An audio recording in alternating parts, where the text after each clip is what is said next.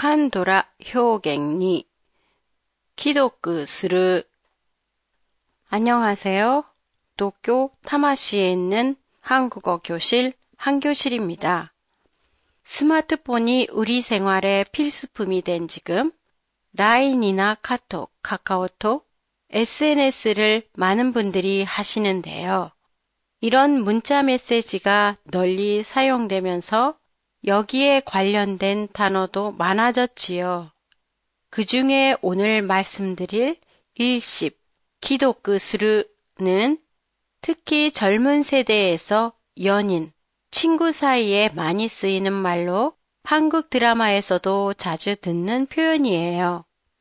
일십의 의미는 문자 메시지를 읽고 씹다는 뜻으로 여기서 씹다는 답장을 안 하고 무시하다는 뜻이에요.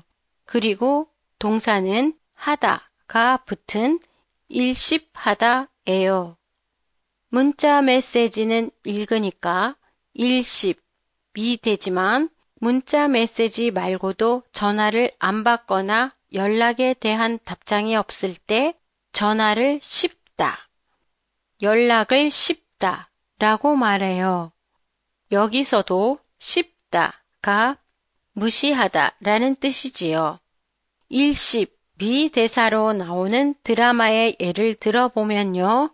전생의 죄를 씻기 위해 포장마차를 하면서 여러 사람들의 고민을 해결해주는 드라마나 최근에 나온 젊은 주인공들의 정신적 장애와 사랑을 다룬 드라마에서 여러 번 나와요. 원래 씹다는 일본어의 가무에 해당되는 단어지요.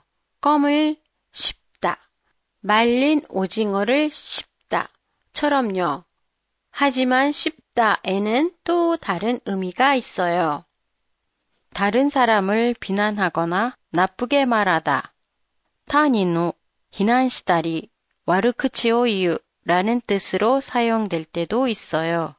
예를 들면 친구를 씹다, 유진노 와르크치오이유, 직원들이 사장에 대해 씹다, 샤인타치가 샤쪼오 비난스르가 있어요.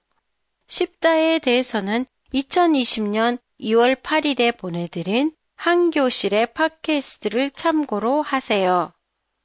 페이스북 페이지에서 오늘의 팟캐스트 내용을 일본어로 보실 수 있습니다.